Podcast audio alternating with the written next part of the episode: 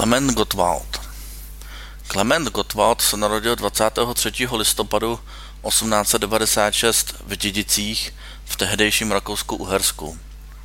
Ve Vídni se vyučil truhlářem. Stal se funkcionářem komunistické strany. Byl v opozici proti přijetí mnichovského diktátu. Roku 1939 emigroval do Sovětského svazu, kde promýšlel převzetí moci v Československu. Po válce roku 1946 se v regulérních volbách stal předsedou vlády.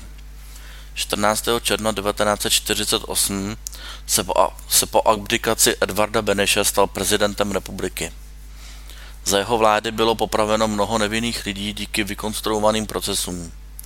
Nechal popravit i své nejbližší spolupracovníky a spojence. Klement Gottwald zemřel 14. března 1953.